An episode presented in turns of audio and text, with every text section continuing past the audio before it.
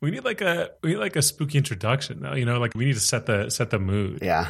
Uh, What are you going to be for Halloween? Oh, I'm gonna be a pumpkin. Are, are you? I'm going to be a solar system, and my dog Bluto is going to be Pluto. Oh, that's very good. I like that. Ah. you made me whinny with that. Oh, that's good. like a horse? yeah, it was a natural reaction. Can't wait to tame ya. Uh,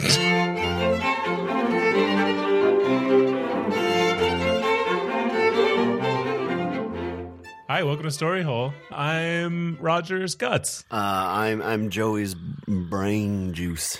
I'm Kevin's trousers. Good. All right, welcome everybody. This is our last episode for our spooky Halloween editions. Yeah. We made it through the whole month. Yeah. Well, we have to survive tonight, and that's it. We've been in the woods, just for anyone who's tuning in right now, uh, for for a while. Mm-hmm. We spent the whole month in the woods sharing campfire stories with each other. Yeah. Mm-hmm. I just want to say happy Halloween to everyone. Oh, that's very good. Thank you. Halloween. Halloween. Yeah. And you Man. got a different name for our podcast every single Halloween episode. Well, we repeated once, and I felt bad about it, so I, I've been racking my brain for hours trying to think of new ones. Story Halloween is very good. Yeah. Yeah. All right, should we uh should we light up the bonfire? Yep. Yeah. Oh, it's nice. Oh, hey, um, we we got we got a little support this week. We got a little bit of, of fanness and friendliness, and I I want to say thank you to some people real quick, if that's okay. Yeah. Uh, so a little shout out to Steve Corwin. Thank you for being so supportive, and and thanks for spreading the word. That always helps. Hi, Steve. And uh, Emil Brown, who sent us an email. Thank you for your kind words and a link to that strong bad email. So in a way, we got two emails from him. Yeah, it was very good. Emil, you're the cherry on my pie. Also, we got some comments on our iTunes. Um, thank you to Slappy Giblets for leaving us a sweet comment. That's Um, more for next month, I man. think. We should just save that name. uh, and also uh, Connor fifty thousand and Kim France. Thanks for thanks for leaving some nice comments on our iTunes. Very nice. yeah. Thanks. Thanks, guys. Hey, in the future, do you guys want to do a thing where if anybody leaves us a comment on our iTunes, we just we promise that we'll read it verbatim live on our podcast, no Yeah. matter what they write. Yeah, Yeah, whatever they say. And we should try to do it in their voice. Oh yeah, that's a great idea. I'm sure we could figure out the tones. So if you have a special message you want to send to the world, Mm-hmm. um, aka the the 25 people that listen to our podcast, Yeah. then uh, go ahead and leave it there. And we'll We'd be read it. lucky if one of the other 25 people was someone they wanted to marry because then they could propose through our voices. Yeah. Or if they want to marry one of us three, I guess that would also work. Uh, Oh, God. oh man, but what if what if it was like so let's say they want to propose to Roger, but Roger's the one who's reading it and doesn't realize it till he's halfway through.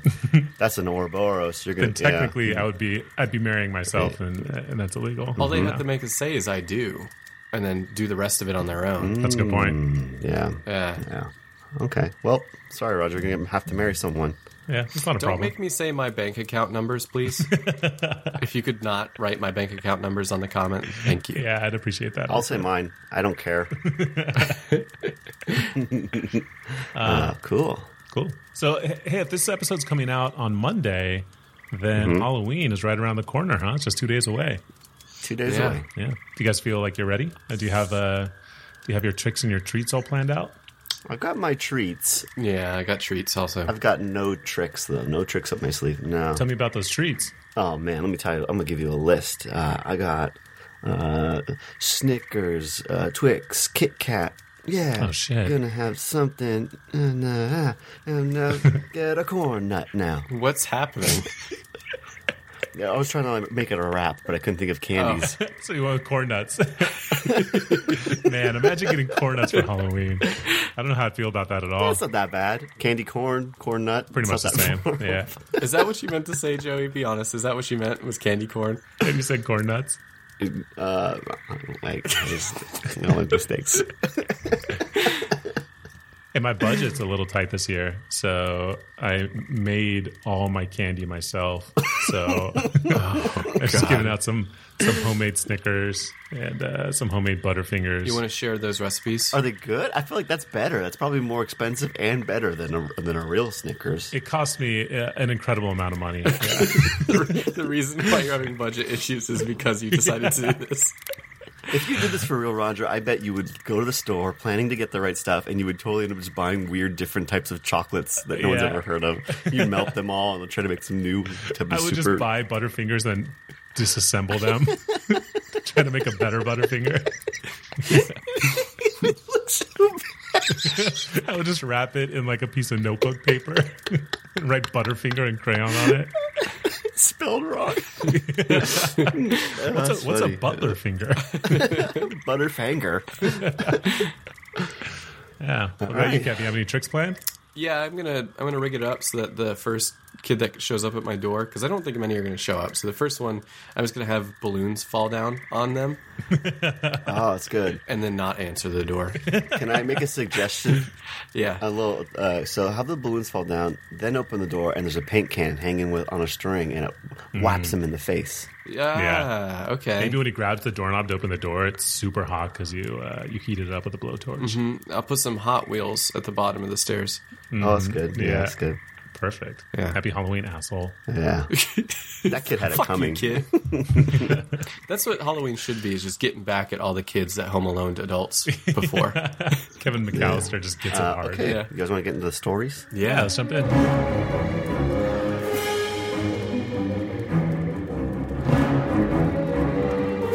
My spooky story this week isn't really a spooky story per se, Wait, uh, but oh, uh, we don't have any way to measure. We haven't picked a way to measure. oh, you're right. Um. How full our our candy bags are? Oh, there we go. Yeah, Yeah. Okay. that's good. Cool. Okay, yeah, we'll All right, measure by perfect. how full our candy bags are. Good. Okay, Good save. So, uh, so I was thinking uh, it might be fun this week since Halloween's right around the corner. Maybe we can talk about some ways that maybe we can spice up our Halloween traditions this year.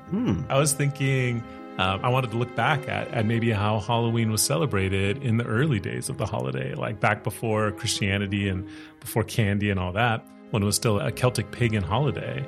And I thought maybe we could use that as an inspiration and bring some of those old traditions back from the dead and maybe reintroduce them to our current Halloween. What do you guys think? You want to give it a shot? Yeah, let's Yeah. hear it. Cool. So, a little background. Before Halloween was Halloween, it was a pagan holiday named Samhain. And Samhain was a celebration to mark the end of the warm summer months and the beginning of the cold, dead winter. And for the people that celebrated Samhain, this was their New Year's Eve. You know, it was the, it was the death of one year and leading to the birth of the new year. And during this I feel time, that way every time I eat a salad. It's Samhain. It's spelled like Sam Hain, S A M H A I N. If you've ever seen that word, that's Oh, uh, yeah. that's what we're talking about. It's, it's pronounced Samhain though. I'm so sour. Yeah, Oops, I spilled your cereal. I'm so sour. who's that guy? I hate that guy. I like you. oh wow. Oh, this this is the, my new tradition. Get that guy in my house. Um, during Samhain, though, the barrier between our world and the world of the supernatural is at its thinnest. So it's during this time that the dead can come back, um, magic is at its strongest, monsters walk the earth, uh, and you could potentially even see the future if you know how to perform the right rituals. So to start off with, for our Samhain celebration, uh, we're going to need a bonfire. And this part is actually pretty great. Uh, everyone in the town gets together and they put out all the fires in their houses and they turn off all their lights and they all meet together in the center of town to build uh, to build a bonfire. And it's basically like a big party. Everyone's drinking and talking and having fun and there's snacks. It's like a big community bonding friendship experience. And the main event is to build a fresh new fire that we can then all take a piece of and carry back to our homes to relight all the fires in our houses that we'll use for this winter. So, like, I would take a torch from the town bonfire and use it to light my fireplace, and and Kev, you would take a torch and take it home and like relight the pilot light in your stove or whatever, so that all of us are warming our houses with the same fire. So we're like sharing the same warmth. Yeah, like a symbol that we're all we're all in this cold hard winter together as friends. I like that. Yeah, it's a sweet idea, huh? That's really nice. That is cool. yeah. And not only that, but this bonfire is magic. Uh, if we make it in the right way, it becomes a connection to the supernatural world, and we can use it to see glimpses of the future. The directions to make it into a magic bonfire, though, uh, they're they're a little bit challenging. We have to light the bonfire on a bed of bones, Mm-hmm. which is actually where the term bonfire comes from. Uh, it was originally Bonefire. bonfire. yeah, named after the Samhain Halloween tradition, which is pretty cool, huh? You'll get caught up on it. That hot toy. Uh, I wanted to sing the rest, but I know I couldn't hit that note, so I didn't do it. Can you try? Uh, no. um, so, in order to make a, a traditional Samhain bonfire, we're gonna need we're gonna need a bunch of bones. which back then probably wasn't much of a problem. Right before winter, everyone would slaughter a bunch of their livestock that they're going to use as food during the winter months. But that's going to be a little harder for us now, probably, huh? I haven't really slaughtered anything this year. Have you guys? No, I uh, no, Uh, I, No? I don't think No. I could. I don't think I could do that. I've slathered some things. Do that? Does that Oh, count? that's good. That might count. Is there any equivalent of that that you think? Is there anything that we do to prepare for winter? Anything that we, have we stockpiled any food or anything that we could use to build this bonfire on? Um, I I mean, I've eaten I've eaten a lot of Doritos in the last couple of weeks. Yeah. I guess I could use those bags. I got a bathing suit because it's not it's you know out of season, so it's on sale now. Yeah. Smart, So I got yeah. a bunch of bathing suits. I could do the bathing suits. That's probably I bought a bunch of garbage on Amazon yesterday. yeah. Does that count? That's, yeah. that's probably good. Let's just yeah, Yeah. let's make a pile of Kev's old bathing suits and some garbage from They're Amazon. new bathing suits, Roger. I just Oh, bought I'm sorry. them. Oh, Are you sure you want to burn them in the bonfire then? Uh, yeah, for the tradition. yeah, for the sake of tradition. Yeah, it's nice. It's like sacrificing something that's that's, that's pure something and that you rare. care deeply Yeah. about. Yeah. Okay, so we have our bed of bathing suits. Um, and in order for it to really be a good magic bonfire, we need to light it in a special way, too. Um, it's a ritual called a force fire. Mm. And to make a force fire, we need a group of 81 men. And by some accounts, 81 naked men. Ooh. Hmm. And they need to take turns rubbing wood together to light the fire with friction.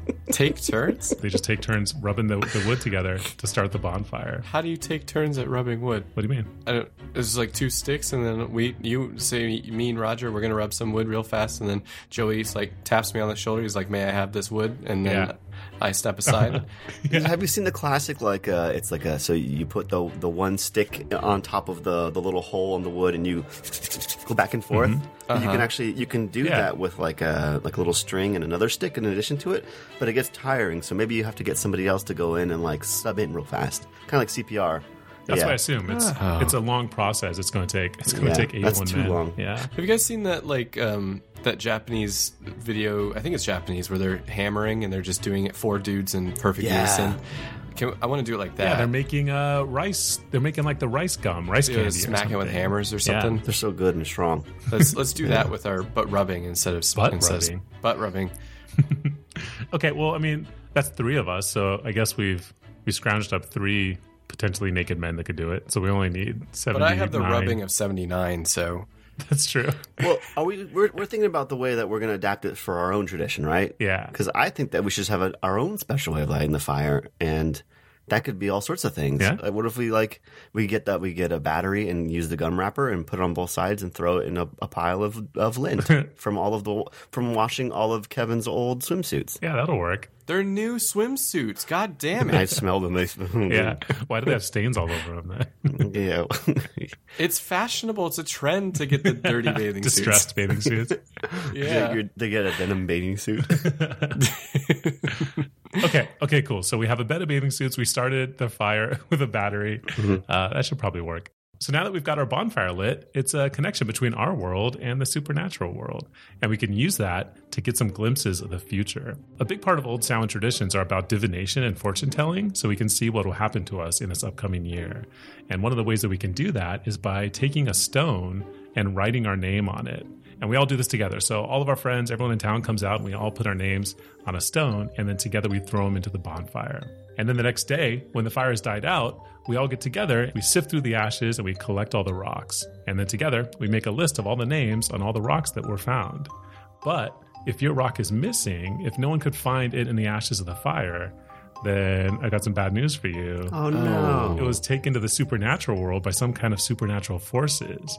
And that means you're not going to make it through the year. This is going to be the year that you die. Oh no. Not a super fun tradition. Well, I mean, the flip side of that is that if I do find my rock, that means I am invincible for a year. Yeah. So- that's like a big fish situation. Yeah. Yeah. You can do whatever you want. Yeah. That's a good point. Yeah. I'm just. What if you bring an extra rock and just? Yo, yeah, sure, it's on mine right here. Oh, here, here it is. the supernatural forces are like, what? How? I guess Wait he's a fine. minute. Can't touch him. My rock is bigger than it was when I put it in. Joey, that's a loaf of bread. I guess I'll be eating great this year. Uh, I did find a better way to get glimpses of the future during Halloween, though. Um, it's a it's a way more fun tradition called the Barmbrack, which is also known as the Halloween cake. And a barn brack is a is a loaf of like sweet bread with raisins in it. And during Halloween, you bake it with a bunch of other junk inside too. Like you throw a coin or an old piece of, of a rag in the batter and you bake it all together. And then on Halloween night, when magic is at its most powerful, you cut the bread and serve it to your friends. And fate, guided by the magic of the supernatural world, will dictate what each person finds in their slice of the Halloween cake Cool. and that object will tell them about what their futures hold for the new year. So, for example, um, say you find the coin in your slice, that means you'll have success with money in the new year, which is pretty pretty straightforward and pretty nice, huh? Yeah. But it's kind of a gamble because maybe instead of the coin, you bite into your slice and all you pull out is a stick. If you get the stick, that means you're going to have an unhappy marriage or an unhappy relationship this year, full of fighting and arguments, which is a bummer. So you get a pea in your slice, then you won't have love or any relationship at all for the new coming year. Why don't we just bake the bread with only coins in it? And then, That's not how it works, Kevin. Uh oh, Uh, also, you know how you're ragging on me for finding that loaf of bread? huh. It was it was a barn brack. Uh-huh. What'd you get in it? Uh, Pokemon cards. oh, what does that mean? Uh, let me look it up. It I'm, gonna says, ca- I'm- I'm gonna catch every disease. Ca- I'm gonna catch all of them. Yeah. Like the just like the tagline, Pokemon catch all of them. Pokemon. Other stuff you can find it if you find uh, the old rag, that means you're going to be poor. Um, if you find a ring, Most of these suck. yeah. Well, if you find a ring, it means you're going to marry the love of your life next year. So it's Cool, kind of okay. it's half and half. It could go either way. What if you find a little baby and keep it in your pocket for a long time? Here's a Roger fun fact. Um, I found a baby. So does anybody know what that's called? There's like a, a tradition where you find a baby in a slice of cake. I don't know what it is though. Do you guys know? No, I'm not sure. I think it's a New Year's tradition. Is it? I'm not I sure think it's though. either Cajun or maybe maybe Hispanic. I'm not really sure. I think But- it's Hispanic. Yeah, it's We've Hispanic. got the internet. Baby and cake Oh god, you're gonna get some weird pictures, man. tradition. Be careful. Uh, This is weird.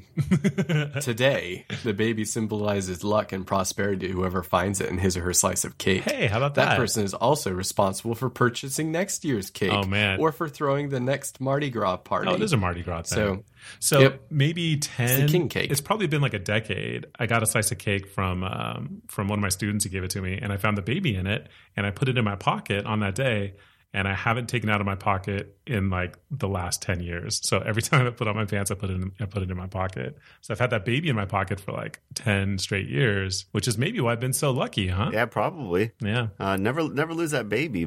But also, I feel like you've been raising you have your own ten year old now. Yeah. it's it's almost a teenager. You're a good dad. Thank you. yeah. Yeah. Uh, raising raising a kid's not that hard. yeah. You were responsible for getting the cake the next year. You killed a tradition. Yeah, you've been hogging all the luck yourself. I basically I owe you guys nine cakes, I guess, at this point, huh? Yeah. Okay. Yeah, Yeah. thank With you. the potential of a baby in each, Yeah. oh man, please. there's gonna be one baby for all of us. Yeah. Okay, this year uh, I'll make I'll make good on my my responsibilities. um, hey Kev, you want to take a slice of this uh, barn brack and see Yeah. what you get inside? Absolutely. All right, yeah, here you go. What'd you get? Mine didn't have anything in it. What does that mean? Is it empty? It's that I don't even think this is bread. what did you give me, Roger? Tricked you. It's my thumb. No. goo goo gaga. I mean, Kevin, Kevin, it's his thumb. Take it out of your mouth, man. I'm gonna need that back. I've had the taste of man.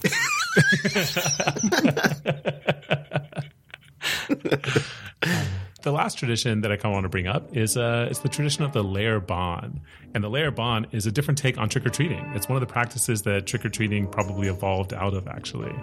And in this, instead of a bunch of kids just going out on their own and collecting candy door to door all night, in the layer bond, all the children in town move around as one big group, and that group has a leader, and the leader is typically an adult. That wears a ghostly shroud over their body so you can't tell who they are. And where their head should be, they hold the skull from a dead horse in front of them. Whoa. So all the kids gather in town square, and then they wait for the horse monster to come and take them out for the night. And the kids blow on horns, they make a bunch of noise, and it's generally just a really rowdy, kind of scary group of kids moving through the town. And at each house, when the layer bond shows up, you better be ready, because the group of kids are going to come to your door and demand money. No candy, just like straight cash. And if you refuse, then you're cursed by the horse monster for the coming year. Man, Does that mean you have to be the horse monster in the coming year? Oh, maybe you get transformed into the layer bond. Yeah. I hope so. That just seems like a gang, like a rob a robbery.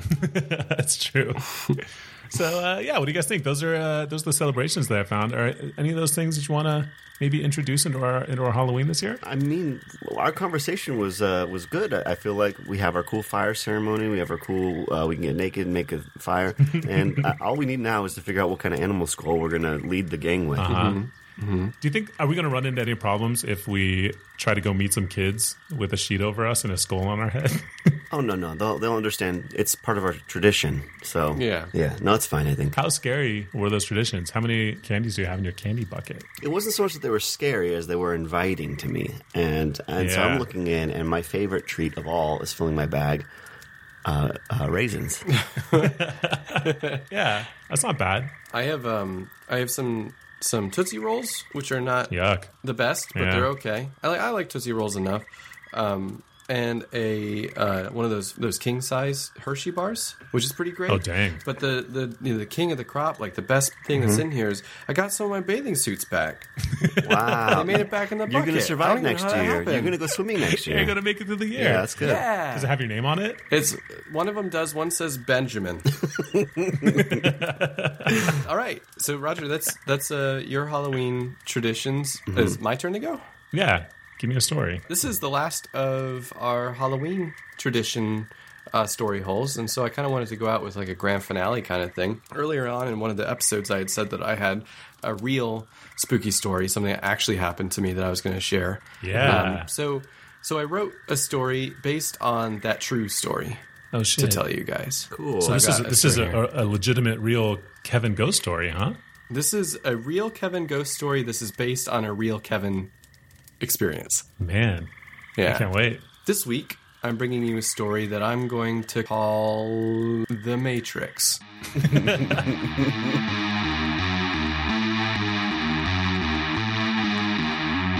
no, uh, The Little Mermaid. no, Taco Bell. I'm going to call it Taco Bell. Oh, I like Okay. that. All right. So the story of Taco Bell starts out. so this, uh, this is a real thing. This is really what happened to me. My family moved around a good bit when I was growing up. I was originally born in Arizona, but we moved to Virginia when I was two, and then to Tennessee when I started elementary school, and then finally Maryland when I started middle school. And most of my life I spent in Maryland. But when I think back on my early childhood, the memories that are summoned are from my time in Tennessee. This might be because I lived there at an age when I would run around the neighborhood with other kids and climb trees or jump in creeks, or it might be because of the events that I'm about to tell you about. Whatever the reason may be, uh, it is a vivid memory. So I want you to take in good faith that I might have been young, but with my adult brain now, I know what I saw is true. The neighborhood I lived in was basically on a loop. The loop went up a hill and then back down to cycle back to like the main road. And my house was at the top of the hill, halfway through that loop that went back to the main road. And the neighborhood I was living in was heavily wooded with all kinds of trees and squirrels and shade to spend lazy summer days. And this was back before the internet, and I didn't own any video game systems, so my entertainment was based on who I could get to like chase me or what I could catch in a stream. That's basically how I spent my days when I was very young. You should have tried to catch a Nintendo in the stream. Yeah, well, I mean, I did, but I'm, Yeah. I was a child. Yeah, didn't realize Didn't what work. you had until it was too late. You're just gra- capturing squirrels and making them kiss each other. They could kiss you. Yeah, yeah. Did I tell you this story? That's the spooky part. Well, no, I just I saw you doing that, that yesterday, and I just figured it was Oh, you know old yeah. habits. Mm-hmm. Put two and two together, Sherlock. You got me. Got it. One day, I came upon a monumentous discovery. My house had a fence that lined the perimeter with uh, densely grown pine trees lining the entire back part of it, the back of the backyard. The formation was intended for privacy, but also kind of stifled my scope on what my play area could be. There was another house behind my house, and our two backyards met at that line of trees. I was aware of the fact that there was a other house back there, but what I didn't know was that the house behind mine was in a completely different neighborhood. So there was a whole other Narnia over there to explore. Maybe it had another creek. Maybe it had a lake. Maybe it had more kids to play with. So I hopped the fence, I ran I ran through that yard, and I started my journey to see what the new world had to offer. It didn't take long for me to find new friends to play with, and my outings over the fence became more and more frequent. A little while later, I was jumping that fence nearly every day. And this is where my story takes a darker turn. One of those other boys in the neighborhood whose name was Ben invited me to come play over at his house when his parents weren't home. The presence of his folks were of no concern to me, so I obviously agreed. And when I got there, Ben and another boy were hiding behind a bush giggling. I walked up to them and I asked what was so funny, and Ben explained to me that what he wanted us to come over for was to show us that his house was actually haunted. Apparently, Ben was seeing a little girl in a gown standing at the end of his hall late at night every Whoa. night for a while now. Every time he got up to go to the bathroom, she would be there waiting. And he said she never moved or said anything, but she seemed sad. And Ben had this inclination that if he ever approached the girl, uh, he would be put into imminent danger. So he never really uh, got too adventurous with that. I, of course, was skeptical, but he said he could prove it. The girl has never shown herself during the daytime, but Ben knew of another way to interact with her. Uh, He told me to stay hiding behind the bush, and he would be right back. Ben ran up to his front door, locked it with his key, while looking over his shoulder to give me a quick smirk. He then knocked on the door three times and ran back over to us, whispering, to, Get down, get down. A moment passed and nothing happened. Another moment, still no excitement. I was just about to ask Ben what was going on when I hear a creaking noise. The door to the house suddenly, slowly began to open. It slid all the way open before bumping into the wall, and there was nothing there. The doorway was Wow. completely empty. Ben nudged me to go check it out, and I hesitated, but then slowly walked up to the house. I peeked in, and still nothing was there. We repeated this process time after time after time. Each time we would check the house, and each time it would be completely empty. We started taking turns being the one to knock. Each time, one of us would run up, lock it, knock on the door, and run back to our hiding spot giggling. When the door opened, we would sprint in and find that nothing was there waiting for us. I was convinced this was a ghost. Huh. Later that day, around sunset, I returned home. I climbed the tree, I jumped the fence, I ran in the house for supper. I ate with my family, I got cleaned up, I went to bed. That very same night, I was woken up by my dog. She was whimpering by my bedroom window, but it was a kind of whimpering that I had never heard from her before. It was kind of like a like a stuttering whine. Can you kind do of. Uh, it's like yeah. But picture it's a dog's whine, but it was stuttering, kind of like that. It was sudden. I don't. It was weird. It was really weird. I'd never heard any animal make that noise before, and I had lots of pets growing up, pretty much my entire life. So I was confused and also unnerved by the whole situation. What was causing her to make that noise? She kept jumping up and pacing around the window, whimpering over and over again. My curiosity got the better of me, so I got out of bed and I went over to the window. I didn't see what it was right away, but after searching for a while, I saw it. There, in the darkness, behind the fence, in the dense trees, was a small figure. It was a shadow of a figure. I couldn't make out what it was because it was too dark and far away, but it was humanoid in shape and very small, like half my height. I stared at it for a while, waiting for it to move, but nothing happened. I started to wonder if the darkness was playing tricks on me or if something was actually there, but before I could come to an answer to that question, I heard a crash behind me. In the panicked fit my dog was having, it knocked over something off my desk. I picked it up and I put it back on the desk, and when I turned to the window, the figure was gone. Uh, how far away was the figure from your window? Let's say like 20 yards? That's a big backyard. Is it? It was pretty big. So We'll say 50 yards. I think 50 Okay. yards would be a, a safe bet. It was like 50 yards away. So, and it was within the shade of the trees and stuff. So I really couldn't see much. I could only see that there was something there that was out of place and it was small in shape. Okay. But then when I looked back at the window, the figure was gone. My dog stopped whining, calmed down, and jumped back on the foot of my bed. With there being nothing left to see, I decided to go back to bed myself. The next morning was just like any other. I got up, I had breakfast, I went to school, I came home, I played, I went to bed. But again, that night I was woken up by a whimper. Again, my dog was by the window, seemingly inconsolable in its panic. I got up again and I looked out the window, and once again I saw the figure, but this time it wasn't behind my fence. but at my playset at the far end of my yard. Oh, shit. No.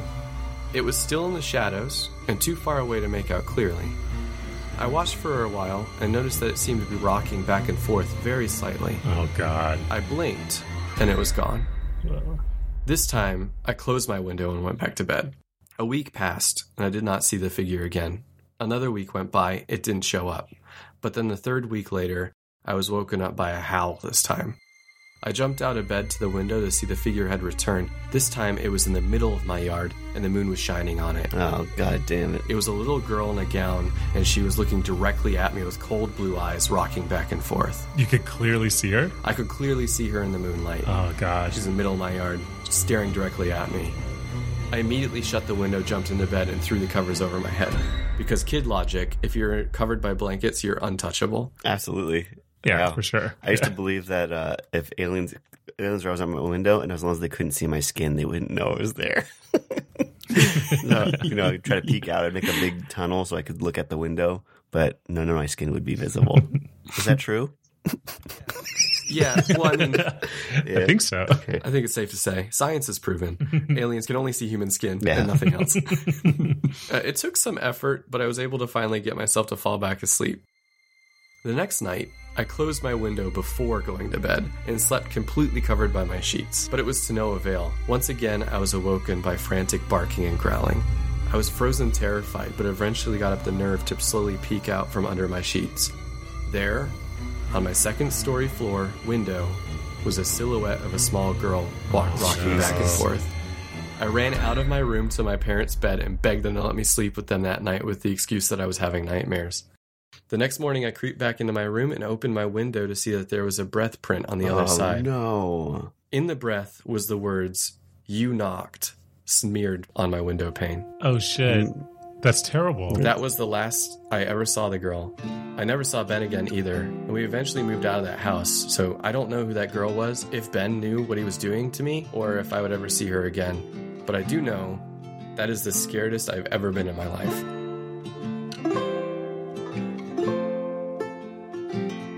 Jeez, man. Man, that's crazy. Well, at least she didn't knock at your door to get you back. 'cause Then, mm-hmm. yeah. I mean, I kind of like it. Maybe she wasn't bad, right? She just you, you knocked on her door and she wanted to see what you Yeah. wanted, right? Yeah, yeah. Not necessarily. She didn't do anything bad to me. Man, that's Yeah. nuts. Yeah. that's creeptacular. Have you ever brought it up with your family, your sister, or anything? No. Man, that's crazy. No. You never mentioned this at all to anybody? Uh, no, actually. Well, I I have talked about the fact that I have experienced a spooky thing, but I haven't I haven't talked about it in detail now. Man, you better not have cursed us, Kevin, you son of a bitch. I don't want that. I mean, little- we didn't knock. I didn't knock I on might, I anything. might have accidentally, I bumped my table. I might have accidentally knocked on it. Man, uh, I'm looking in my candy bag right now, Mm-hmm. and it is full to the top. I, I am overflowing with candy right now. Um, mine, mine is actually bursting too, but kind of sideways because my raisins seem to have uh, rejuvenated and now they're grapes. hey, I just have prunes in mine. Is that is that a Halloween treat? That's going to be hel- helpful for your digestion.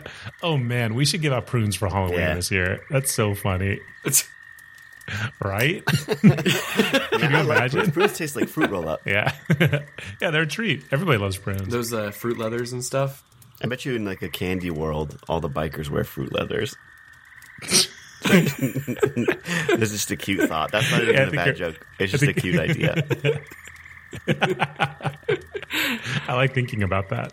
Well, that's my story. Joey, you want to take us home? Finish up the season, Joey.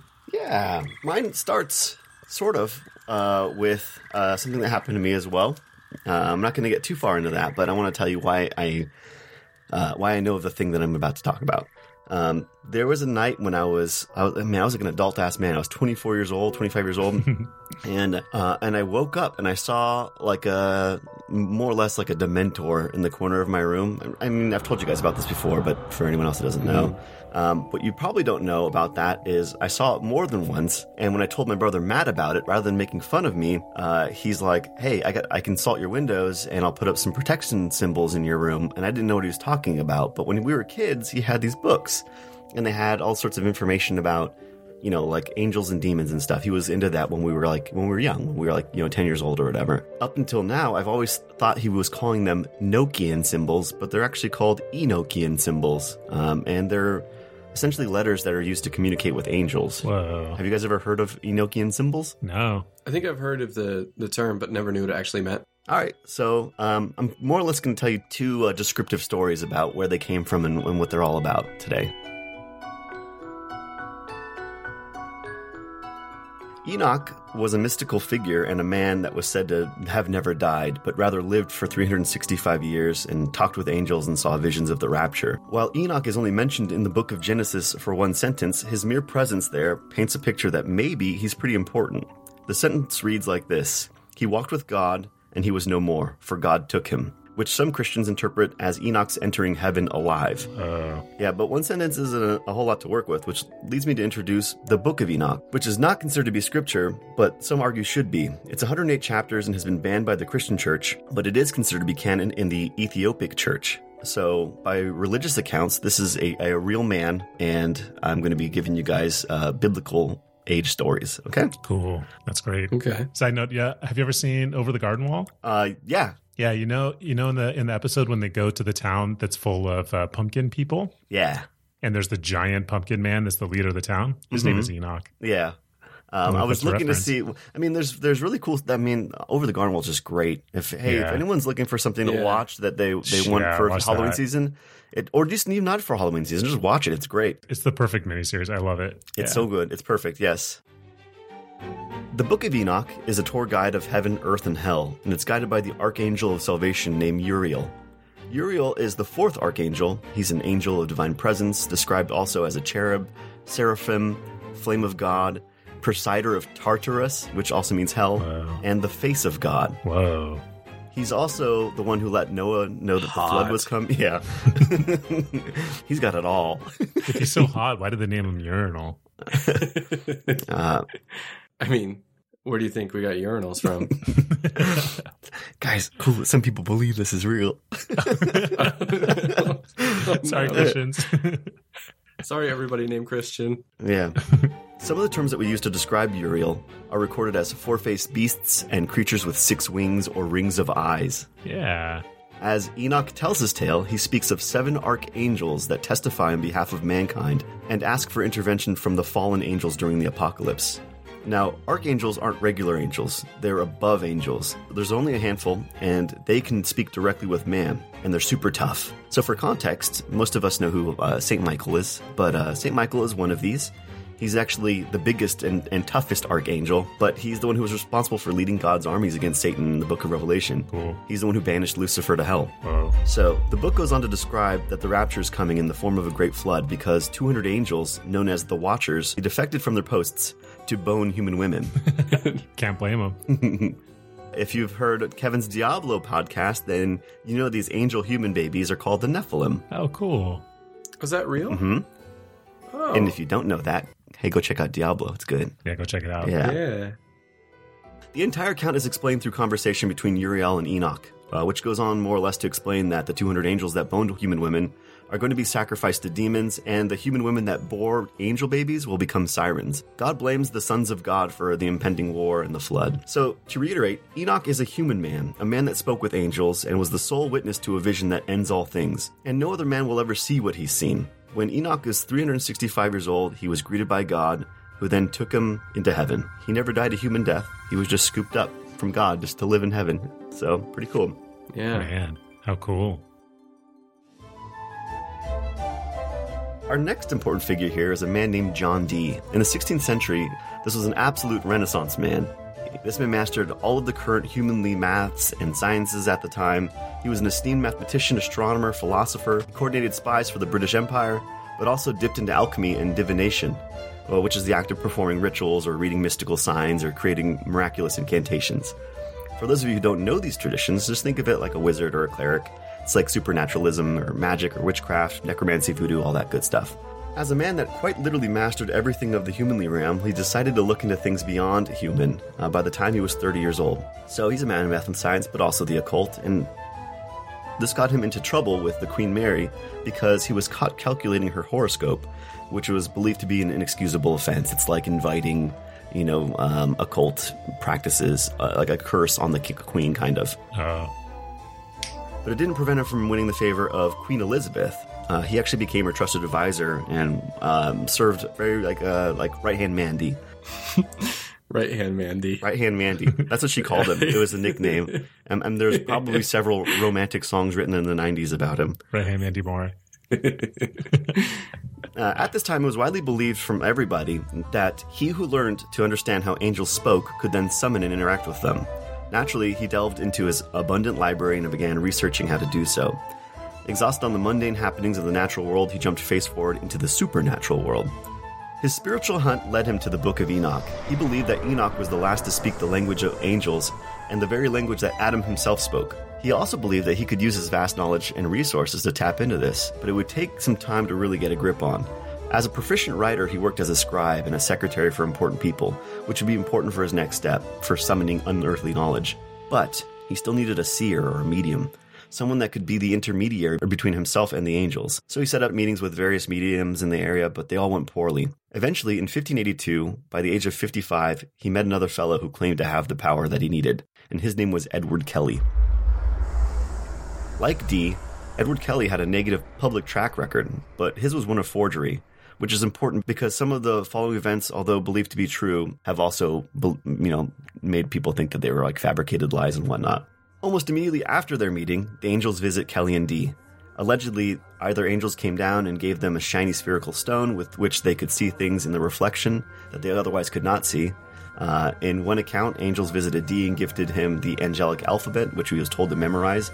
And when he didn't, uh, the angels came back and started hurting him until he started speaking in tongues, which was kind of a catalyst for him to start learning how to communicate with them. Yeah. Another accepted belief is that John Dee acquired a seer stone, which was a black obsidian mirror. The gist is, Dee wrote while Kelly um, more or less witnessed the, the, the angels and dictated what they were saying to him. The resulting text would come to be known as the Liber Legiath. Now, the big bummer is that there's an obvious argument that they made it up. Kelly had a past of forgery, and the syntax of the language just so happens to match the English language exactly. The idea that two separate languages share the same exact rules and principles and sentence structures is it's just not normal. So that's kind of a red flag that they made it up themselves according to, you know, experts. But on the plus side, it means that to this day, you can actually learn it and it functions as a communicative language. It's like a full language that you can learn. Absolutely it is. That's neat. Yeah, pretty cool. So there they were, day in, day out, in John Dee's massive library. They studied one and only book to discuss angelic dialogues, and sure enough, the angels started visiting uh, regularly with the duo. They provided them with a symbolic language to communicate.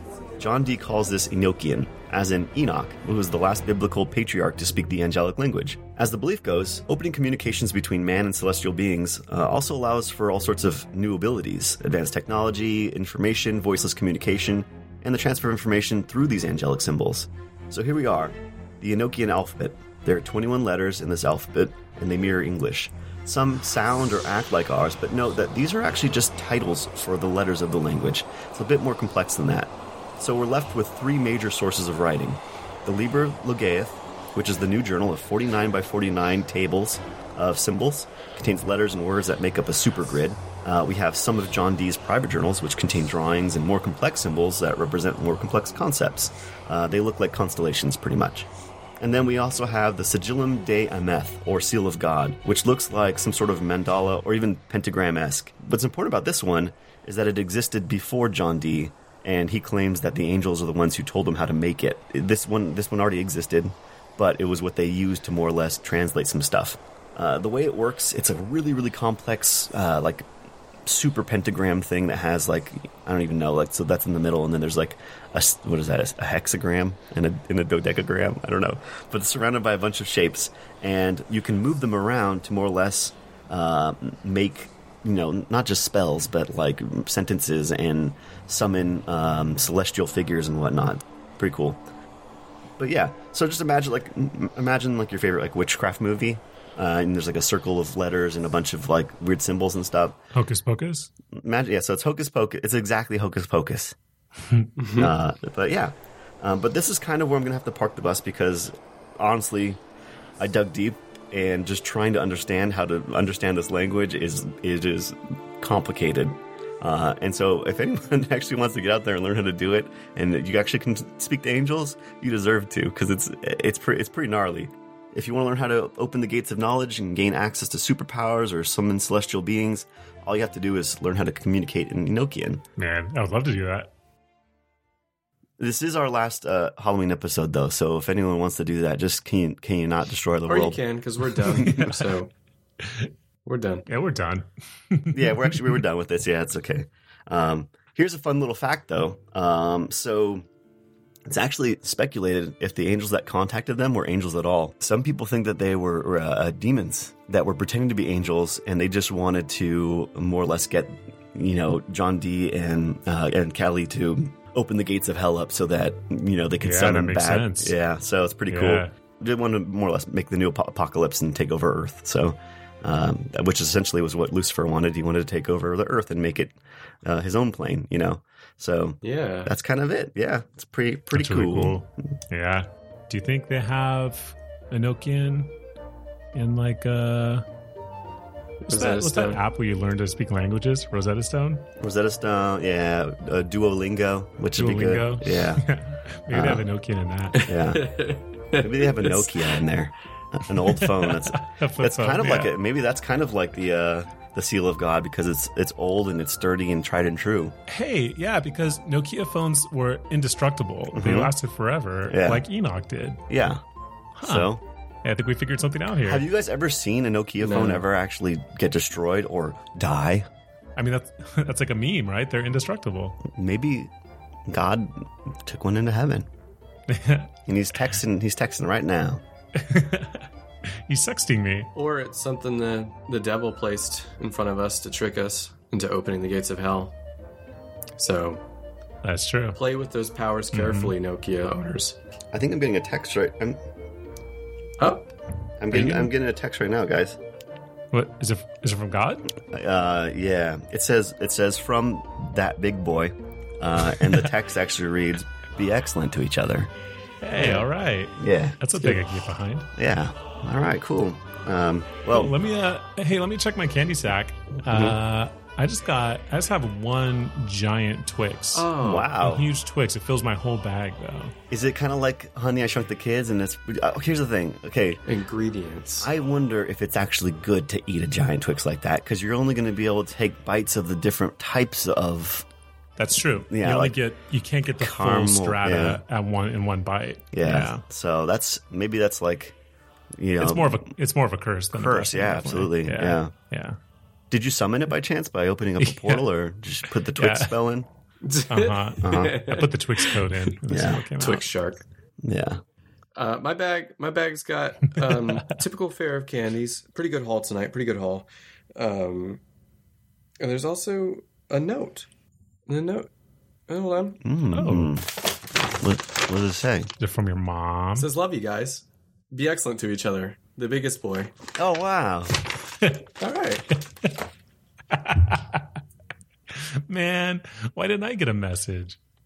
Hey. Wait, hold on. Hey, look! Wait, what's look that? under What's there. in your mouth? Uh, what, what, what, what is this? What- There's a message carved into my tongue.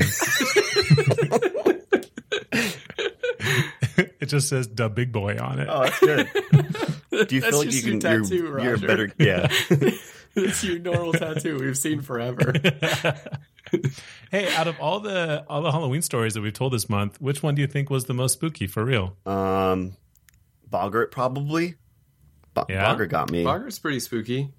I think yours this week, Kevin, was the spookiest for me. Yeah, that's pretty good. Oh. That's too real. Yep. Like I think because it's too real. Like uh, I know you, you know, Yeah. I met you before. Yeah. So yeah, it's too uh, too real. Yeah, I don't. I don't think any of the other ones I brought are particularly spooky.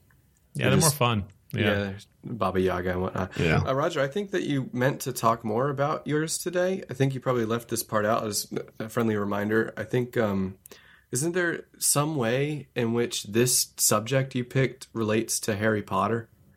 yeah, Let me tell you about that. uh, do you remember in Harry Potter how um, they drank butterbeer Yeah. Yeah. at the? Uh, well, it turns out um, in the Mm. Mm-hmm. ancient traditions of Samhain, they would make a beer out of ghost butter. and they called it butterbeer. Oh, Wow. Oh, So that's where that comes from. Fascinating, huh? Very interesting. Very. Joey, do the thing. Oh, what, what what am I doing? It was theme song. It was a Wiggly Potter fact. Week- Weekly Potter fact. Oh, I f- already forgot about that. What is it again that I do? It was just a theme song, but then you cut out with like a. I think you have to do. You have to say like, "This was your weekly Potter Oh, fact," and then you yeah. and then you do the theme song. Okay. Okay, okay, got it. This is your weekly Potter fact, fact, fact. Yeah, perfect. Okay, Glad we got that in there. I already forgot that we were doing that. Do we- I don't even remember us doing Kristen that. lost her shit. I mean, I've only done like maybe one or two Harry Potter facts, but Kev said I did it every week. And that, that is not Uh, and an that accurate hurts. representation of me. I did not do a Harry Potter fact. um, this was a good month. I like this. Yeah, it was fun. I can't wait Yeah. for next year. It was fun. Um, Yeah, I said it was fun. It was fun. it was fun. I'm really sweaty right now. it's too scary for you, man. Yeah. You got those those uh, those ghost sweats going. Hey, guys, my dog is crying right now and looking at the window. Oh God, really? don't look, man. You don't want to see it. Oh, god damn it. Sam's not home either. I think I just saw the lighter on my desk move. Uh, no, get out of there, Jimmy. Have a knife, we're good. Come sleep Stab that with my ghost. parents. Oh man. Ugh. Uh, Um, hey, I just want to say thanks to everybody that's been listening, and also thanks to everybody that's left a review or a comment um, or a rating on our iTunes. Mm-hmm. It actually helps us out a lot. So if you have a minute and you want to go give us a review, or maybe even just send us a message or something, uh, we'd love that. Yeah. Uh, So thanks. Um, yeah. It's it's very helpful. It's also very excellent to get those. Yeah, it's just I nice. really enjoy Honestly, that. like a, Thank you. It's a it's a cool thing. I think we've all worked on you know different types of creative projects, and uh, sometimes you lose a little bit of steam if you don't get a lot of love. But you know Yeah. we've been getting a lot, and it's it's fantastic. Yeah. So thank you because it makes me feel good. and makes me actually want to s- spend the time to make these a little bit better. Totally, I Yeah. agree. They're excellent. And uh, we're going to start the new tradition where if you leave a comment on our uh, iTunes page, if you leave a, a review, Mm-hmm. then we'll read it out loud, no matter what you say on it. Yeah. Uh, also, send us an email because, god damn it, I'm lonely. yeah. Give the email address. Uh, it's uh, storyholdpodcast at gmail.com. The G stands for ghost. Yeah. well, next next week, week is going to stand for that. It's going to stand for something else. Yeah. Uh, it's- it's gib- stand for giblet. Good, good turkey. Good turkey. Good turkey. GoodTurkeyMail.com. Cool. Uh, All right. Well, Thank- hey, be excellent Thanks to for each other. listening, everybody. Yeah. Bye. Bye, Bye. guys.